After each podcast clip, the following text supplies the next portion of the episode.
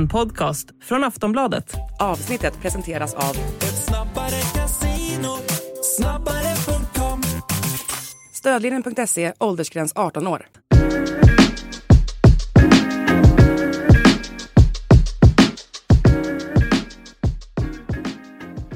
Allsvenska podden är tillbaka den här veckan med mig Daniel Kristoffersson och Makoto Asahara. Vi har en fullspäckad omgång att gå igenom Eh, och sen så har vi ju väldigt många snackisar som eh, blev av den här omgången också. Och sen så ska vi blicka framåt mot ett ångestderby i alla fall för AIKs del. Men om vi eh, börjar då med eh, vad som var kanske det mm, toppmötet på förhand. Häcken-Hammarby. Eh, 3-1 eh, till Häcken. Och det präglade just, eh, präglades ju såklart av Oliver Dovins, ja får man säga näst bis, intill bisarra misstag där. Eh, vad är din eh, take på, på den matchen Makoto? Ja, till att börja med det där misstaget, eh, att Ja, i det där läget, det är, det är så olyckligt. Det är så otroligt olyckligt att han just där och då hamnar i ett läge där, ja det verkar som att det är straffpunkten som då lurar honom på något vänster. Ja, det har ju hänt det där en, gång tidigare i Tyskland. Precis. Där målvakterna alltså blandar ihop, alltså bra målvakter ska man säga, de tittar ju inte ner på bollen utan de vet ju Exakt. var bollen ska vara. Och eh, då så var det väl den här målvakten i Tyskland som blandade ihop eh, straffpunkten och eh, bollen och det ser ju så fruktansvärt sjukt ut. Alltså en målvakt kan ju göra en tavla eh, Ja, man kan tappa in bollen och sådär. Då, nu ser det liksom helt oförklart ut. Alltså vad gör han liksom? Det var, nej, det var jättekonstigt eh, misstag eh, och såklart så präglar ju det här hela matchen. Det slutade 3-1 till Häcken eh, och sen ju, var, kom ju Simon Strand där på mellanhand också eh, när de gjorde 2-0 så att Hammarby vi lider av det. Jag tycker inte att Hammarby var så dåliga som, som siffrorna visar utan det blev ju just de här misstagen som, som blev olyckliga då. Men eh, Oliver Duin kom igen ska vi säga. Han gjorde eh, några ruskigt bra räddningar och eh, ja, han fick ju väldigt mycket stöd där också av både supportrar och eh, lagkamrater och sådär. Men det är klart att eh, när målvakt gör misstag så syns det ju så mycket mer än en anfallare gör. Ja, sen, sen är väl det positiva i det här för Dovins del hur han ska tillbaka, det pratade väl Martin Cifuentes om också, Ja. att han var stolt över att se Oliver Dovins reaktion på det och det ligger mycket i det tycker jag just att kunna ta tillbaka, inte att bara fortsätta spela sitt spel och förstå att ja men det där hände, Mm. nu går vi vidare från det och att man tar det liksom lite med en klackspark nästan att ja, det blev viralt så att säga. Det, var, det dröjde inte länge innan de här internationella konton hade plockat upp Nej, den här Det situationen. så. Men det blir på något sätt fel att sitta här och prata för mycket om det med tanke på hur fruktansvärt bra BK Häcken är Ja. just nu. Alltså, ja, Sadik får gå ut skadad i den här matchen som, eh, och då är det bara Benny Traoré som istället kliver fram och gör hattrick.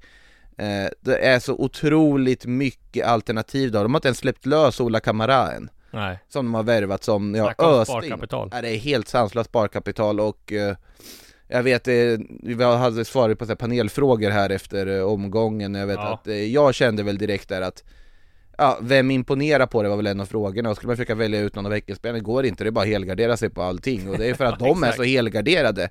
Och att jag tippar dem så lågt som jag gjorde inför säsongen, jag vet inte vad jag höll på med. Eh, Eh, vad, vad fe- tippade de då? Femma, Ja men jag tror också jag hade det, men jag tror, min, ja, men vi får ju skämmas! ja, men min, min motivering var ju det att jag trodde de skulle få Få det svårt med när Europa, jag tror att de kommer gå långt i Europa och därför tror jag Ja. att de kommer få det svårt att dubblera men Men de har ju, de har ju det täckt, nu. truppen Ja. är ju täckt för att kunna hantera det också, det är som är så sanslöst. Simon Gustafsson är inte ens i startelvan. Nej. Det är Aman Romeo som har varit eh, briljant också, superfyndet där 18-åringen mm. Och de, de prickar ju rätt på så otroligt mycket saker, såklart att vi såg ju tendenser av det även förra säsongen när de ja, gick och vann alltihopa Men att de kan fortsätta hålla den nivån nu när man ändå har pressen som det innebär att vara regerande mästare Ja. De måste ju säkert njuta lite av att de ändå inte tippas i som guld, jo det är ju ganska många som tippat Ja, dem Vissa de har tippat tror jag igen men, Ja. men eh, det är inte, inte majoriteten har tippat MFF Nej men det är- de ser ju otroligt starka ut och sen, sen är det ju lätt att säga det efter två omgångar såklart de sett så bra ut som de har gjort Ja. både Elfsborg och mot Hammarby Men om vi ska eh, blicka zooma ut lite grann då så eh, skrev jag lite grann om det här värvningsarbetet som jag tycker att Martin Eriksson och kanske framförallt Mm. chefscouten Hampus Andersson får lite för lite cred för. Om man tittar på liksom så är det ju Sadik, Kristoffer Lund, Fridriksen, Larsen, Hovland, bröderna Gustafsson, eh, ja men Benny Traoré, de förlängde med Rygaard. Alltså det är många som de har prickat, eh, prickar i princip rätt på varenda värvning och Ola Kamara som du nämner som ett sparkapital. Och just det här tycker jag, det, det, det säger lite grann om just Benny Traoré då som kom och gjorde det väldigt bra, men åkte på korsbandsskada.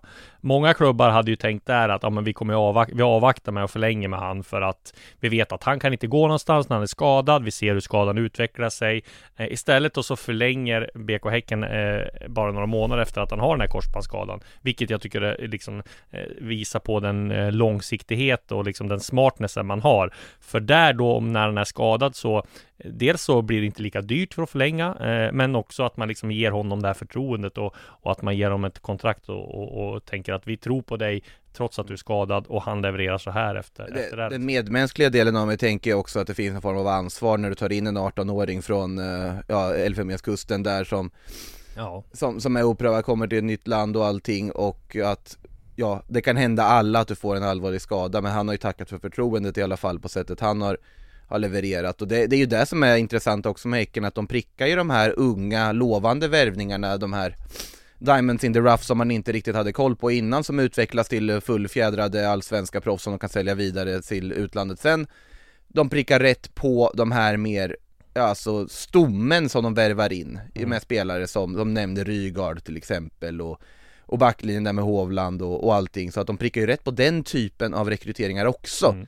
Och det är ju det som sammantaget då har gjort dem till ett av allsvenskans absolut bästa lag, vilket de visar under inledningen av den här säsongen också, precis som de gjorde förra säsongen. Och just att man har förlängt med Högmo och förlängt med Rygaard också, så det är ja. väldigt bra. Eh, men vad eh, säger vi om Hammarby då? Det såg ju sist där ut, även fast det inte kanske var så dåligt som, som många tyckte. De fick, eh, gjorde en ändring, det var Alpel Demirol som kom in istället för mm. Viktor Dukanovic. Och det fattar man att de ville ha mer defensivt och sådär. Fungerade väl helt okej, okay, inte, inte mer. Men eh, där så vill man ju nog se mer av eh, både Mikkelsen som kom in tillbaka för skada, Adinalic kom tillbaka efter skadan också. Det, det, känns som att de gjorde väldigt bra intryck och framförallt tills Valletecki fortsätter att göra mål och göra det väldigt bra. Så att det ser inte så eh, dåligt ut för Hammarby. Det blir ju ett eh, lite avgörande, inte ett avgörande, men det blir ett viktigt derby för dem mot AIK. Ja, alltså om de förlorar där så är det plötsligt kris i den grönvita delen av huvudstaden istället, så enkelt är det ju. Mm. Men eh, nej, jag tycker väl att det finns väldigt mycket positivt i, i det här Hammarby av det vi har sett hittills också. Där har vi också otroligt sparkapital överlag i truppen. Jag, vi pratar ju mycket om eh, Montader Majed och Josef Erabi inför säsongen. Jag tror fortfarande att vi kommer ha anledning att prata om dem under, under säsongen också, också, när de får sina möjligheter. Eh, Alper Demiroli, en spelare man kanske inte nämner jätteofta men också som, som verkligen gått den långa vägen från alltså HTFF, mm. slagit sig in, är ju perfekta så här, mittfältstypen för Martin Cifuentes fotboll, det märker man ju, det är så otrolig det finns något väldigt spanskt över sättet som Alper ja. Demirol eh, fördelar boll och styr på innermittfältet, den djupliggande positionen, väldigt, väldigt fin spelare. Och Tesfalde Teki som du nämner som eh, jag tycker visar hur mycket, många steg han har tagit sen han var i Allsvenskan senast, för det här är en eh, är en otroligt viktig spelare, jag vill ju hålla honom som en av Hammarbys allra viktigaste spelare här och nu redan så här tidigt ja, in på hans samarbetssejour. Ja, det håller jag med om. Så att ja, det blir spännande att se där också. Om vi går vidare så var väl du på Sirius Djurgården 0-0. Det som hände där var väl framförallt att eh, Jakob Widell Zetterström ska, eller fick rött kort och skadade sig i samma situation. Så nu är han borta hela vårsäsongen kom det igår. Det är ett jätteavbräck. Ja, det, den här skadan kom ju dock efter, för ja. det var ju ingen som kände till Nej. det där och då. Men det var ju i samband med att han då blir utvisad när han drar ner Tashreeq Matthews. Eh, Det var inget snack om den saken, det fanns väl vissa som diskuterade hur, hur många djurgårdare var på rätt sida och så vidare men samtidigt det var ja, Widell Zetterström själv sa ju att det är inget att snacka om, att ja, han förstod ju vad det, vad det var som var på gång direkt när, när det hände på något det sätt. Det såg ju inte ut att bli så farligt ändå va? Alltså Nej men det var väl att du hade väl ändå Danielsson och någon på rätt sida i det här läget som gör att, jag vet att uh, Mange Eriksson var inne på det här lite efter intervjun också.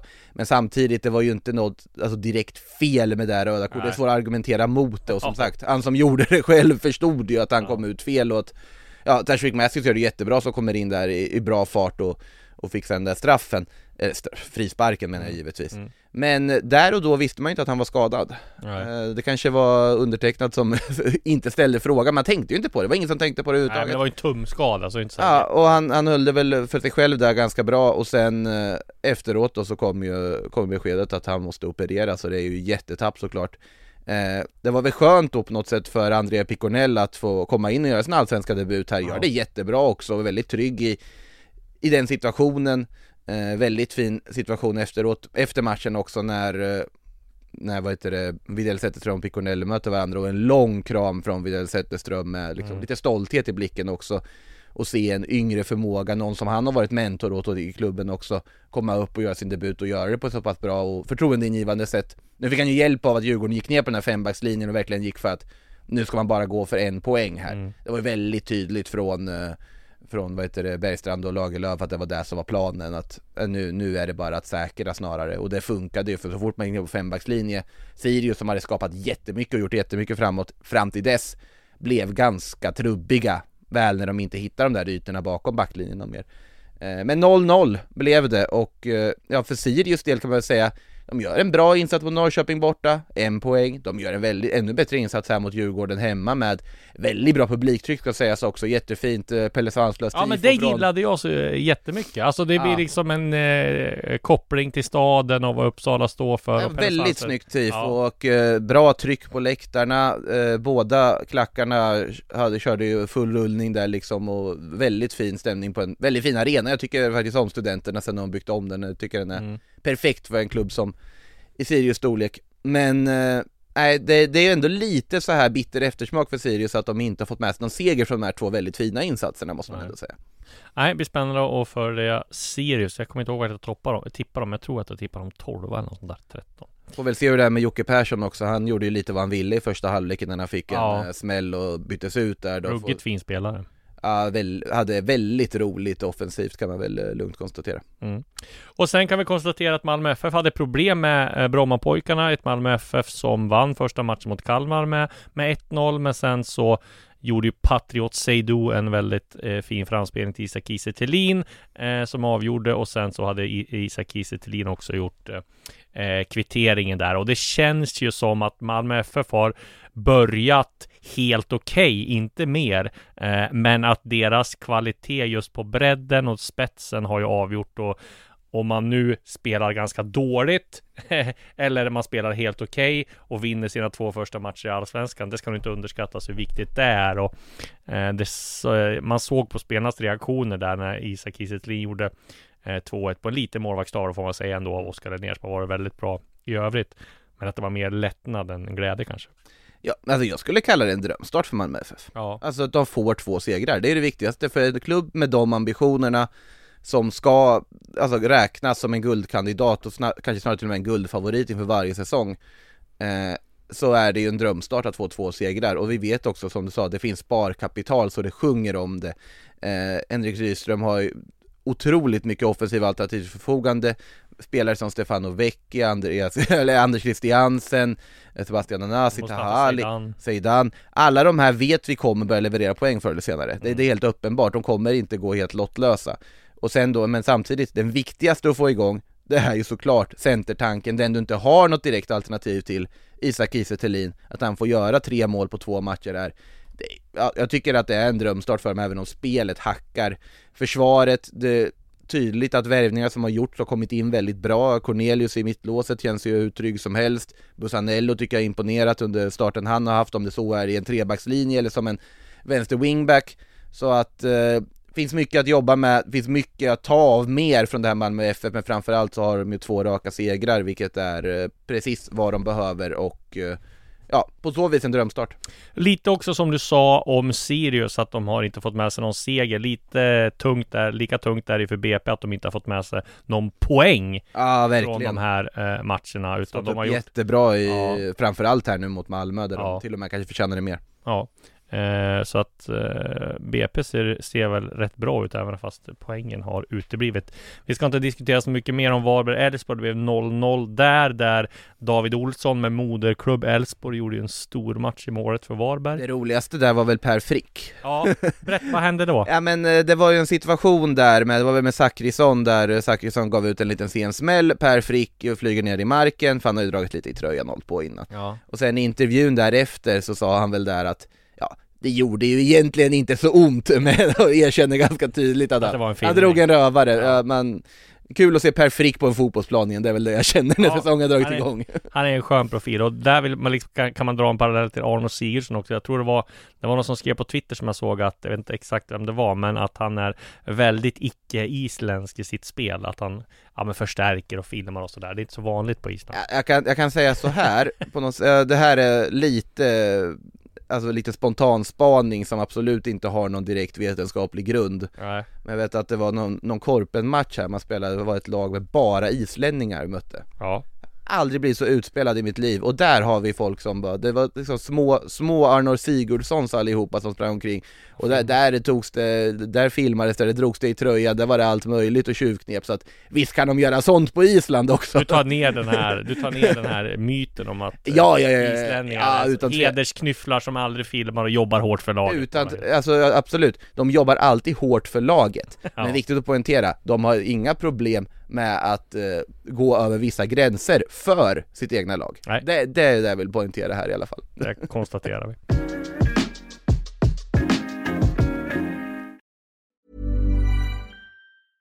Hey, I'm Ryan Reynolds. Recently, I asked Mint Mobile's legal team if big wireless companies are allowed to raise prices due to inflation. They said yes. And then when I asked if raising prices technically violates those onerous two year contracts, they said, What the f are you talking about, you insane Hollywood ass?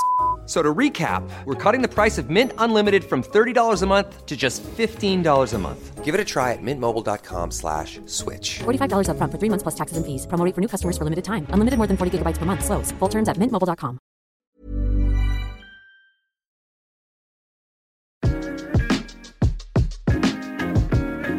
Om vi går vidare då så måste vi ändå hylla Kalmar som också har gjort det väldigt bra. Visserligen en, en um, uddamålsförlust mot Malmö FF, men en 1-0-seger där Simon Skrabb eh, gjorde målet. 2-0-seger vart det, 2-0-seger. Dennis Hymmet smög in där på tilläggstid Exakt, det glömde jag. 2-0 seger mot IFK Göteborg där Simon Skrabb gjorde 1-0 och Dennis Hymmet gjorde 2-0 i, em, i matchens slutskede och Nej men tränare Henrik Jensen verkar ju ändå ha fått ihop det där. Man trodde ju på förhand att det skulle bli svårt att och liksom eh, bygga vidare på det här Henrik Rydström har gjort. Dels att det var han som stod för det här spelsystemet. Dels att de tappade Oliver Berg, de tappade en del andra spelare. Men nu fick man behålla Ricardo Friedrich, vilket var extremt viktigt. Man har fått behålla eh, backlinjen med Lars Sätra och sådär, även fast han eh, ja, eh, orsakade straff sådär i första matchen. Men det känns ändå som att eh, Kalmar kommer inte vara inblandade i någon bottenstrid och, och, och får de ihop det med lite tur så kan de till och med vara uppe där och nosa känns det som nu för att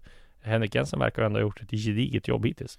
Ja, här glimrar de ju inte på något sätt mot eh, Blåvitt. Det var väl en ganska avslagen match som man har fattat det, men det är såklart att ta de här tre poängen i hemmapremiären var nog väldigt viktigt med tanke på hur det gick i, i den första matchen. Eh, må så vara att det var mot Malmö FF, men eh, det känns ju ändå som att Kalmar FF är på rätt spår. Sen är det väl att de, eh, de skulle väl gärna vilja få ett eh, mål från sin nya centertank också. Från eh, Rajovic hade väl varit skönt Ja. att, att få in för dem kan Alltså jag tänka mig. den så hyllade på försäsongen. Mm, så att ur det, det perspektivet, han behöver väl lösa målnollan här på något sätt, hade nog varit ganska viktigt för hans självförtroende och så vidare också, men det, det, det har gått två matcher så än Ja. ska vi ju inte eh, ropa hej. Men eh, nej, viktig, trygg seger för Kalmar FF får man väl säga mot ett IFK Göteborg som fortfarande famlar i mörkret. Mm. Och vi ska komma tillbaka till Blåvitts kris där också för om man säger att det, är, det var väldigt länge sedan de vann en, en fotbollsmatch nu om man ser även till förra säsongen så att ja, där är det stora problem. Ett lag som studsade tillbaka efter premiären var ju Degerfors. Mäkta imponerade med 3-1 eh, hemma mot ett Halmstad som, eh, mot ett Halmstad som vann mot AIK premiären. Där eh, Mamar gjorde 1-1 kvitterade Erik Ahlstrands eh, Halmstad-ledning och sen gjorde Diego Campos eh, 2-1 och sen Rasmus Ökvist 3-1 och det där var utomordentligt viktigt för, för Degerfors som eh, också ser faktiskt eh, eh, väldigt bra ut för att eh, vara bottentippade. Ja, de där poängen kan nog bli ganska viktiga när vi ska summera saker och ting om 28 omgångar. Det är Mm. inte helt otänkbart att de blir det. Det är såklart alltid viktigt och skönt tror jag för en hel förening att få en seger i en hemmapremiär på det sättet som Degerfors får här också. Rejäl missräkning från Halmstad får man väl säga ändå att man eh, faller ihop på det här viset efter att man, ja, gjorde den bra insatsen man gjorde i den första matchen när man, ja, vann mot AIK. Och då hade man inte Ante Johansson här som var tillbaka i, i backlinjen ska sägas. Nej. Däremot så är det ju också så i Degerfors att det finns ganska mycket fint sparkapital där också på bänken. Peter Gvargis, Gvargis och Fortune Bassey, Yogiai och Sean Sabetkar. Det är en ganska bra bänk för, för att vara Degerfors det som. Ja, Tycker jag det finns ju konkurrenssituation på många, många positioner i den Ja. truppen. Och vi kan konstatera att Mjällby gjorde jobbet mot Värnamo 1-0. Eh, en bra seger för Mjällby som också de imponerar. Och med det ska vi gå till den här omgångens ja, höjdpunkt får vi säga. Ja, för det är ju faktiskt den andra matchen du var på Makoto som blir den stora snackisen från den här omgången då. Eh, AIK IFK Norrköping 0-3. Jimmy Durmas utbytt i paus. Eh, IFK Norrköping eh, såg enligt Alexander Axén ut som Barcelona i den första halvleken. Spelade ut AIK framförallt. Spelade de igenom det centrala mittfältet. Och eh, AIK buades ut rätt kraftigt efter första halvleken. Berätta om dina upple- din upplevelse som, som var på plats på Friends. Ja, alltså det var ju på hemmaläktarna, alltså med allting inför med mottagningen till spelarbussen och all stämning som var runt så var det ju, fanns ju mycket förväntan på AIK givetvis inför den här matchen, att de skulle stå tillbaka och ge, ge hemmafansen en, en, en fin eftermiddag. Eh, det gjorde de ju inte kan man väl lugnt konstatera och det var ju ganska tidigt då i, redan i första halvlek där när Arno Traustason petade in 2-0 och det var ju ganska logiskt sett till hur den första halvleken sett ut. IFK Norrköping som eh, gång på gång på gång på gång vinner bollen jättehögt upp i banan med lite mer spets så hade man kanske kunnat till och med, ja, såra ännu mer än vad man faktiskt gjorde. Eh, men AIK var ju inte med i matchen överhuvudtaget. De, blev, de vann inte, knappt en duell, de fick knappt ihop något eget spel. Det var ett Norrköping som eh, prickade taktiken perfekt. Eh, och ja, gjorde det svårt för AIK på alla sätt och vis och sen får de i målen i slutet Totte Nyman som som gör 1-0, skulle sen därefter också sätter en andra mål men blir bortdömt för frispark, vilket ju också hade säkert diskuterats mer om det inte vore för att matchen utvecklades som, som den gjorde. Eh, Nyman var väl inte jätteglad över att bli avblåst där, såg man ju tydligt. och det skulle väl ha varit straff Ja, Den, den är väl någon form av 50-50 situation, sen är det Ja. väl mer situationen innan med Papagiannopoulos där Ja, han, eh, där han den görs ner efter eh, slarv i AIK-försvaret som man kan diskutera också, men det vart ju bara parenteser i sammanhanget. För Traustason gör 2-0 och då hör man ju från läktarna ilskan och man hör ramsan 'Vi vill se AIK' Mm. Det är väl en av de mest liksom förnedrande ramsorna du kan få höra som spelare med tanke på att ja det, det insinuerar ju på att det här är inte ett AIK vi ser på planen just nu, det här är något annat, något mycket mer, mycket svagare. Och jag förstår ju reaktionerna efter, det var ju otroligt deppiga miner i AIK-lägret av förklarliga skäl Ja, parodiskt kallade väl eh, Alexander Milosevic, ja. där för och det kan man förstå. Eh, Uselt sa Jetmir Haliti eh, Men sen också andra halvlek, absolut AIK kommer in med lite mer energi första delen av den andra halvleken men sen är det ju bara Norrköping som ja, fortsätter på överkörningen. Arnor Sigurdssons 3-0 efter jättefint förarbete av eh, Cassini. Kul att se honom på Ja, fotbollsplan verkligen, igen, verkligen. otroligt roligt att se och att han bara tar för sig som han gör. Men som AIK-försvaret agerar där, det är ju, de är ju koner mer eller mindre när Sigurdsson bara traskar in och eh, lägger in 3-0 eh, Väldigt glad stämning givetvis på bortasektionen såg man ju tydligt och otrolig lättnad i ögonen hos Norrköpingsspelarna och även hos Glenn Riddersson, tränaren där, när han verkligen fick utlopp för där man hade hoppats på för, något, för Norrköpings del. Mm. Vet jag pratade lite kort med en av uh, utsända från lokaltidningen i Norrköping eh, på NT. Ja, Det enda man nästan hoppades på var att få någon form av eget spel här och se, se de tendenserna och det, det fick man ju och lite därtill kan man ju lugnt säga. Men eh, man, det är svårt att hamna någon annanstans än att det är mycket som inte fungerar i AIK just nu. Att Jesper Ceesay gjorde den match han gör för Norrköping eh, var väl inte heller någonting som AIK-fansen var alltför glada över. Nej, precis. Och det, det är ju, alltså det, det som är oroväckande i AIK är ju att det som var oroväckande i den där matchen, förutom då att de har förlorat två matcher, det är i rad här och eh, får ett ångestderby här mot, mot Hammarby hemma på Friends. Det är ju att man så, alltså man, man saknar ju, eh, dels så saknar man ju en sexa, det var en olycklig skada på Keita Mm. som kom, för han, där hade ju han spelat annars, men man saknar den här powern som Sebastian Larsson och de hade tidigare, just den här som kan vinna dueller. Någon sån spelare känns det inte som man har nu, eller de visade det inte i alla fall. Jag har inte, hör, har inte visat de här två första matcherna. Så det är ju en, det är ju en, en svaghet. Men sen är det så att det får ju inte se ut så håglöst som det har gjort jag menar, även om man saknar en sexa så ska ju de spelarna som man har, ska ju man få ut bra mycket mer av tycker jag. Med tanke på vilka namn det är och hur bra de har varit och hur de sett ut på försäsongen. Så det är lite märkligt att, att man inte får ut mer av dem. Samtidigt då ska man säga att AIK är ju i och med anställningen av Andreas Brännström, i och med eh, att så många har lämnat eh, Sebastian Larsson, Micke Lustig, Stefanelli, vi kan fortsätta här, eh, Joe Mendes, Ayari, så är de ju i en, liksom en nybyggarfas på något vis. Och det kommer ju ta tid. Och där behöver ju Andreas Brännström tid, vilket som oftast inte eh, Finns är, som finns speciellt mycket i AIK. Men det man ska komma ihåg att jag, jag tror att alla lag som blir av med så pass viktiga spelare i- som AIK Mm. kommer det ta tid i det här nya lagbygget, även fast man har haft en försäsong på sig. Därmed inte sagt att det ska kunna, det ska se mycket bättre ut än vad, vad, vad det gör mot Halmstad. Det ska se mycket bättre ut eh, mot IFK Norrköping, men det- kommer ta tid att bygga ihop det här laget.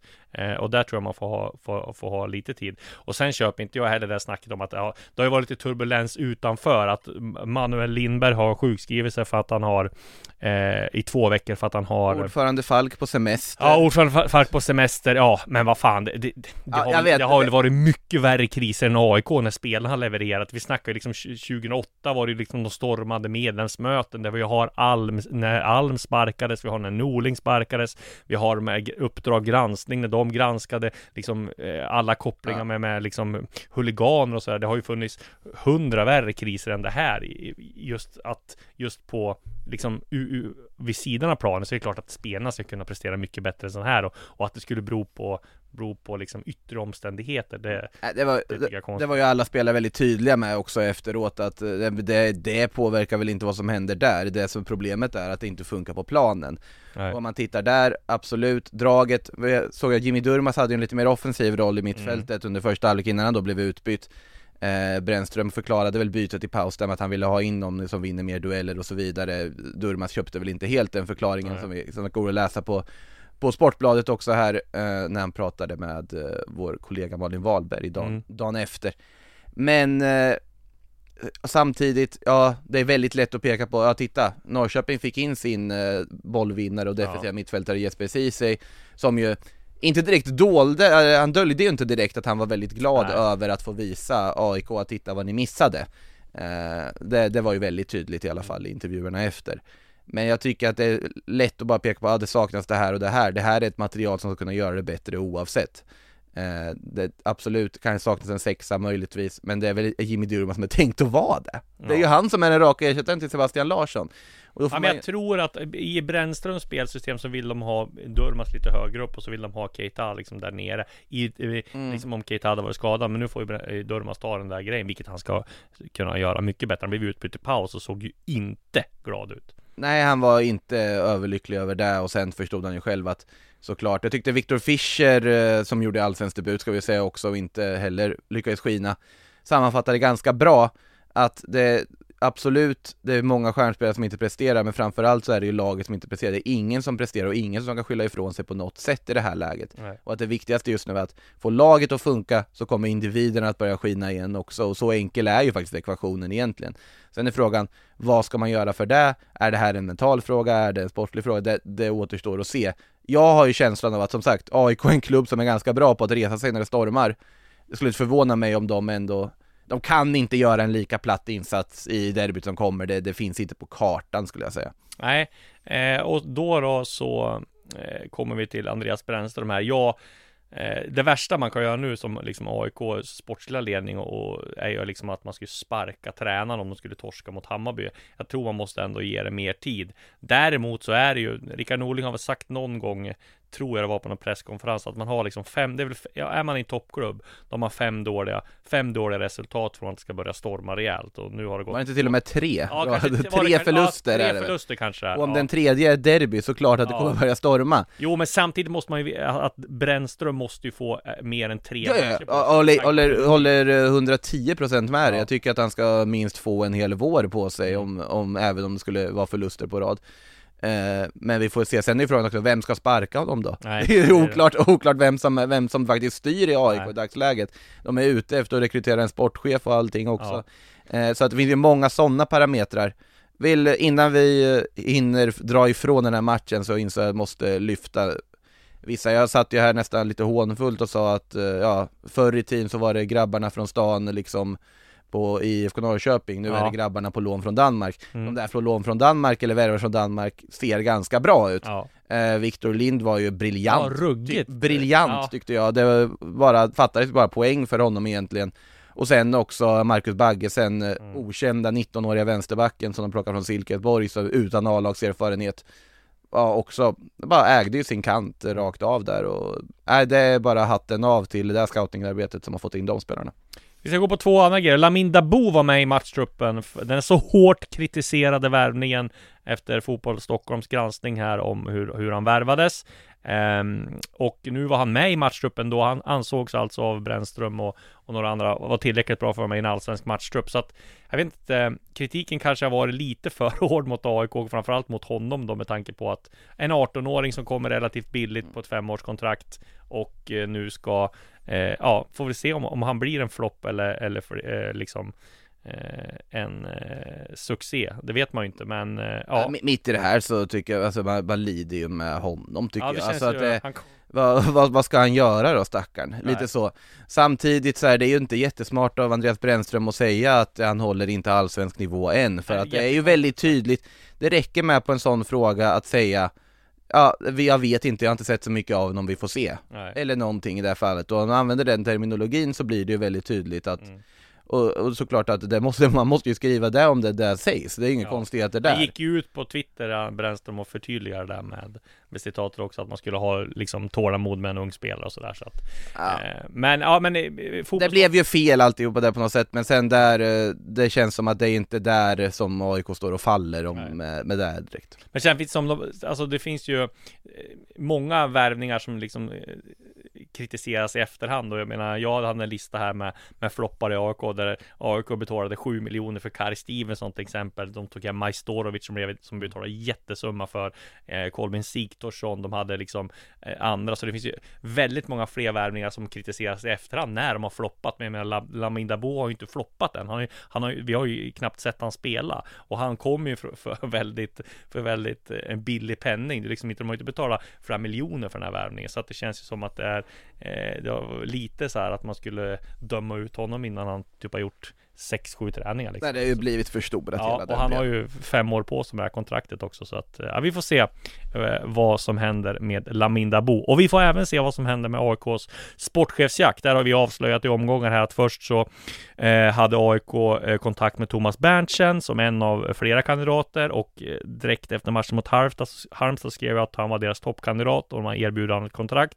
Nu är han här i Stockholm, ska ha möte med Fredrik Söderberg och övriga eh, eh, Eh, eh, i AIK. Eh, Andreas Brännström också tror jag ska ha ett möte med honom, men han ska väl träffa dem. Och sen så ska han säga ja eller nej då, så att eh, jag skulle bli förvånad om han inte blir sportchef i AIK, men han, han har väl han har väl eh, lite betänkligheter eh, och ska väl ta ett beslut här då. Som jag fattar som så får han inget nytt kontrakt i Sarpsborg. Han har utgående kontrakt där så han eh, kollar väl runt med, med, med sina alternativ. Men han är första valet. AIK erbjuder kontrakt. Nu ska han ha möte.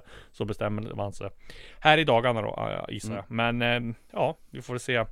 Eh, det känns som att han kommer få rätt fria händer och sätta sin prägel på Ja men dels ska de ha in en chefscout och liksom Ja just det, det är ju sånt de ska lösa också ja, på sidan, det är ju det Ja. Man kan ju tänka direkt, en sportchef, vad ska den göra nu då när ju fönstret är ju stängt? Ja det finns ganska mycket grundarbete att göra inför ett fönster Ja. Som eh, behöver på, påbörjas tidigt, så det är väl jättebra för AIKs del att de får in en sportchef väldigt Men tidigt samtidigt så kommer ju inte AIK ha ett sånt här sommarfönster och kommer värva speciellt många spelare tror jag. Det finns ju en del pengar, kanske några Mm. Eh, kan försvinna, men samtidigt så tror jag väl att det kommer bli, det kommer, vi kommer inte se lika många värvningar tror jag som, som vi såg i vinter. Nej det är svårt att se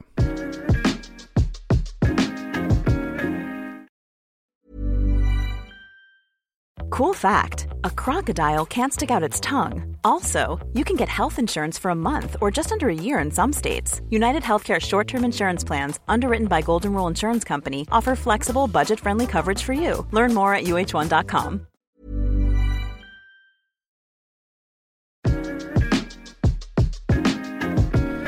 Om vi går vidare så ska även Blåvitt eh, ha in en tränare och även en sportchef och där känns det ju som det är lite eh, minikris också. Det var länge sedan de var en fotbollsmatch om man tittar på förra säsongen också. Nu torskar man eh, mot eh, ett Kalmar som gör det visserligen eh, rätt bra, men man torskade även i eh, premiären och sen så har man ju ett väldigt tufft schema här när IFK Göteborg möter Malmö hemma på måndag den 17 april. Vilken ångestmatch det också blir. Ja, och sen Djurgården borta efter det, så det är ju inte någon så här Nej, Alltså lätt spelschema som stundar för, eh, för Blåvitt här nu Men det är ju frågan hur, hur man ser tränarvalet, du måste ju pricka rätt där, så enkelt ja, är det ju är därför det tar tid tror jag. Kim Hellberg var den på här.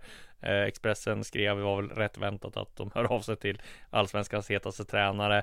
Men eh, där, alltså att Kim Hellberg skulle ta över IFK Göteborg i det här läget, det är ju som ett självmordsuppdrag. Alltså på något sätt, frågan är ju vad IFK Göteborg, alltså vad de vill rädda Tycker jag. Är det, är de söker en räddningsplanka för att få den här säsongen någorlunda på rätt köl? inte. Nej. Då skulle de, Då skulle de inte in fört av sig till Kim. Hellberg, då, är, då tar de in typ Jag säger det inte rakt ut men säger det ändå, typ Rickard Norling typ Ja. Alltså någon som, som kommer in och gör resultat på, och får ha pondus och skulle få respekt för en spelartrupp rakt av Nu tror inte jag att Norling skulle vara aktuell ändå, men du förstår vad jag menar Ja. med, med liksom typen och profilen eh, Eller vill de ha någon som bygger något på sikt? De har försökt det förut med Poya Asbaghi eh, Jag tror fortfarande det skulle kunna bli bra med Det jag Asbaghi på Det sikt tror jag också. Eh, nu, nu vart det istället, följdes det av en rad felbeslut från, från den klubben när man valde att göra sig av med Asbaghi och därefter missade i rekryteringen och så vidare och är på ruta ett.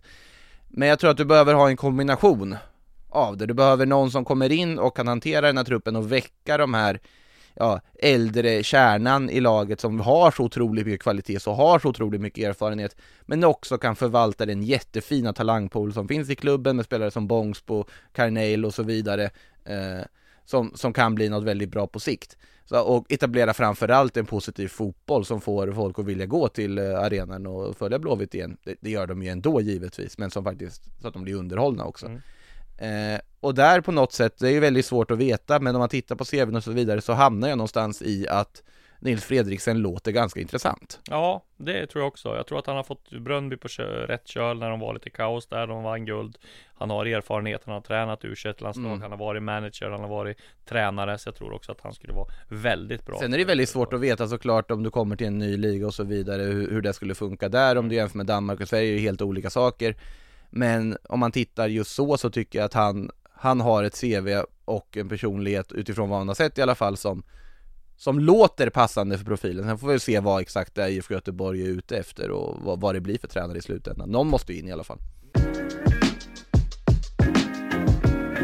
Ja, om vi blickar framåt då mot eh, kommande omgång så är det ju såklart eh, derbyt mellan AIK och Hammarby på Friends som är den stora eh, händelsen till helgen. Och ja, det var länge sedan man var så här peppad på ett eh, en eh, match i tredje omgången som man är på den här, för här står det väldigt mycket på spel. Skulle AIK torska den här, då kommer det blåsa väldigt hårt kring både Andreas Brännström och kring AIK som klubb och ja, kring de här eh, upphausade spelarna och eh, eller spelarvärvningarna och eh, skulle AIK vinna så kommer det vara lite en eh, liten kris, inte lika stor men li, liten minikris i Hammarby också. Vad ser du mest fram emot gällande den här matchen? Ja, framförallt så vill man ju se, ja allt vad ett derby hör till med publiktrycket, inramningen, man vill se två lag som kämpar ut i fingerspetsarna i den här matchen. Det, det är ett väldigt så här, tråkigt svar jag ger här nu, men det är lite där man vill se. Sen tycker jag att det är helt omöjligt att tippa den här matchen på förhand. Det kan gå precis hur som helst. För det är också så här, hur illa ställt är det spelmässigt i AIK? Det är väl där vi kommer få något svar på. Mm. Om de spelar som de gjorde mot Norrköping och inte ser några tydliga liksom, förbättringar där, Hammarby mittfältet kommer käka upp AIKs dit och i sånt fall, vi tycker Hammarby har snarare ett väl komponerat mittfält på alla sätt och vis med väldigt många olika typer som kan, som kan hantera olika matchbilder, så den risken finns att Hammarby går och bara sköljer över AIK, då pratar vi kris. Mm. Eh, det finns också möjligheten att AIK slår tillbaka som AIK så ofta gör, eh, löser, gnetar till sig den här 1-0-segern på ett klassiskt AIK-vis mot ett Hammarby som inte lyckas eh, få hål på dem. Det, det, är inte heller otänkbart att AIK, de kan ju inte göra en sån här platt insats på hemmaplan inför sina fans ännu en gång. Jag har så svårt att se det. Men samtidigt, hur stora problem är det egentligen spelmässigt? Det är väl där vi kommer få svar på. Mm. Precis, vi ska lämna omgången eh, som var där och ska vi prata om det här istället.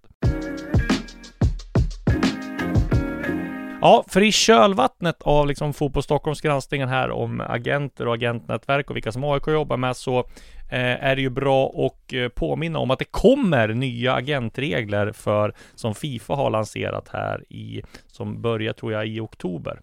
Eh, för där så eh, var det ju tidigare så att hade man ju eh, var man tvungen att ha en licens, sen släpptes den fri och då kom det in massa andra olika aktörer. Så det finns väl närmare 150 registrerade förmedlare i Sverige nu tror jag. Nu ska det här regelverket stramas åt och man ska inte kunna sitta på dubbla och trippla stora som man har kunnat gjort förut. Utan här ska det, allt ska registreras via Eh, Fifa och det kommer ett, ett prov som är, eh, jag vet det var någon som sa att det var typ 400-500 sidor som man skulle läsa på och, och göra det här provet. Och klarar man inte det här provet, då får man ingen licens och då får du inte ha spelare, du får inte göra affärer, du får inte vara inblandad i någonting. Och sen, så den andra stora delen är ju att alla pengar som eh, ska gå kommer inte kunna gå och betalas direkt till olika företag, utan det ska först gå till Fifa och sen eh, till, till en grej där och sen ska de betalas ut. Så det kommer ju göra att branschen, agentbranschen eh, förhoppningsvis kommer bli mm, liksom bättre och att de här aktörerna som inte ska vara där sållas bort eh, liksom av sig själv. Alltså det jag vill veta när jag hör det här är, vad är det för frågor i det här provet? Ja, men det tror jag är väldigt Alltså, mycket om juridik och Ja, att- ja med sånt ja, precis, Mm. juridiska Men jag tror det var sådär som man hade på, när jag, en gång i tiden när jag läste juridisk översiktskurs. Då fick man ha boken med sig alltså. Man fick ha, göra Ja, lagboken och... Men lagboken var ju precis. liksom flera tusen sidor, eller flera hundra Men du ska sidor. veta, du måste ju veta hur du slår i den för att, ja, Exakt, det är det. eh, Så att det, det är något, något sånt Ja, men just det här också att pengarna går först till Fifa och sen liksom så då kommer det, Mm. det här tvåpart och trepartsgrejerna kommer kommer eh, att tas om hand och det tror jag kommer bli mycket bättre. Och sen finns ju det här transfer room också som där klubbarna kan mötas. Men det var ju bra i, i, i början eh, där liksom grejen var att man skulle liksom eh, inte ha agenter involverade där. Nu är, är det ju agenter som åker dit också och de är inte involverade. Det finns trusted agents och sådär så att det tror jag mer har blivit en business än vad det liksom det är klart att det görs affärer mellan klubb, klubb till klubb där också, men det var nog inte tänkt från början att, liksom, att agenter skulle vara inbjuden där, utan skulle göras mer klubbar till klubbar. Så att, ja, det blir spännande att följa vart det här eh, reglementet tar vägen, men jag tror att det kommer bli mycket bättre. För de som undrar vart eh, din klubb betalar olika pengar och så vidare så har vi en granskning, eller granskning kan man säga, men alltså en lista ute på sportbladet.se Ja, precis, som Per Boman gjorde som Mm. anställde. Och där var det ju, eh, vad var det klubben hade betalat ut? 216 miljoner på sedan 2019. Till Något i den stilen, Ja. och, och va- vart de pengarna gått och så vidare kan ni ju hitta i, Ja. i knäcket Precis. Eh, där kan man ju säga att 219 miljoner låter mycket, men på fyra år så är ju inte det speciellt mycket. Och vad fick Mino Raiola när han tog eh, Paul Pogba till eh, United? Var det 250 miljoner? Och så köpte han Al Capones eh, villa i Miami, tror jag det var. Det kan man göra för 250 han gjorde, miljoner mer, om han man gjorde vill. mer på en affär än vad alla agenter, eh, klubbar har betalat i agentarvode un, under 3-4 år. Men det är klart att eh, det hade varit bättre om de pengarna hade Han kostar till- väl också mer pengar än vad alla Exakt. klubbar har betalat till Exakt. spelare överlag men ja. Ja, och med det så tackar vi för den här veckan. Vi ska bara säga också att från och med nästa vecka så kommer vartannat avsnitt av Allsvenska podden vara exklusiva för pluskunder och podmikunder. Och för eh, trogna lyssnare så har vi tagit fram ett erbjudande där du får plus i två månader för enbart 49 kronor. Gå in på kampanj.aftonbladet.se allsvenska podden eh, Allsvenska podden i ett ord alltså. Och eh, som pluskund får du givetvis ta del av allt annat exklusivt material också. Där eh, tv-specialer, livematcher, kröniker, mitt, min silly-sida som kommer en till två gånger per vecka. Eh, och eh, vill du testa Podme så får du 14 dagar helt gratis när du startar ett konto där. Vi hörs och ses! Du har lyssnat på en podcast från Aftonbladet. Ansvarig utgivare är Lena K Samuelsson.